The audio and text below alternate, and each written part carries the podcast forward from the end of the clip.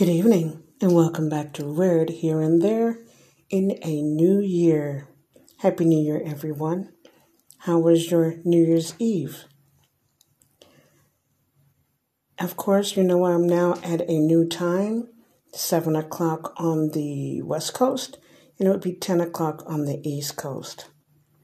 Let's get started. A poem for today Choice. Choice is the most powerful tool we have. Everything boils down to choice. We exist in a field of infinite possibilities. Every choice we make shuts an infinite number of doors and opens an infinite number of doors. At any point, we can change the direction of our lives by a simple choice. It is all in our hands, our hearts, and our minds. Well, of course, Times Square was full of people to bring in the new year. Some even got engaged and some even got married. And the reason why? One, two, three, one, two, three. Only happens every 100 years. And of course, we watched all the celebrations around the world with all the gorgeous fireworks. In Paris, France, celebrations centered on the Champs Ives Boulevard where the Arc de Triomphe was crowned with fireworks and bathed in lights and video projections, including of the five Olympic rings. The crowd toppled about 1 million people. New Year's in Paris is huge. It is throughout France. It is often called Réveillon de la Saint Sylvester, after the fourth century pope called Sylvester the Fourth, the First, I'm sorry, whose feast day is the 31st of December.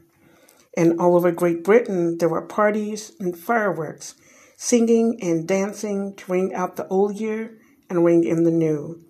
In Scotland, New Year's Eve is celebrated with much drinking and revelry as Hogmanay, which traditionally lasts for a day or more into the new year.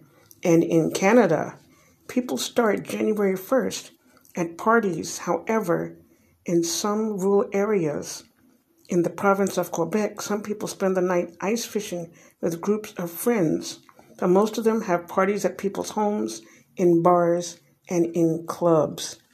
We, even though I am in California now, um, of course, video chatted with all my kids for the new year coming in. And since I've made such wonderful friends here in California, we all got together for a very nice dinner and a table of games and toasted in the new year twice at 9 o'clock for the East Coast and at 12 o'clock for the West Coast.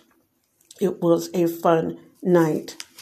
Anyway, anybody whose birthday is today, you are intuitive, sensitive, and aware of your surroundings. Because you're observant, you know what makes people tick. This year is slower paced. It's time to rejuvenate your energy and also a time to focus on your closest relationship while you take time for yourself. And usually today is Tuesday, which is Health Tuesday.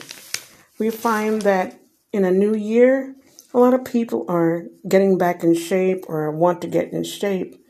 But for parents with young kids, it can be hard to prioritize exercise.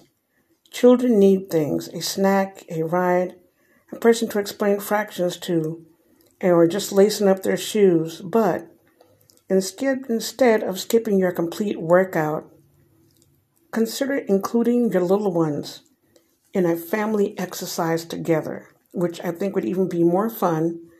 And you get your exercise. Of course, kids is exercise anyway when you have young ones, but for the family to get together and exercise together, I think would be a wonderful thing to start in the new year. Don't you? Anyway, I try to get my exercise in, which I don't have any New Year's resolutions because I started mine before the new year. Of course, it's always to get into shape, to open my mind to new horizons, to do new things, and I've already started that process.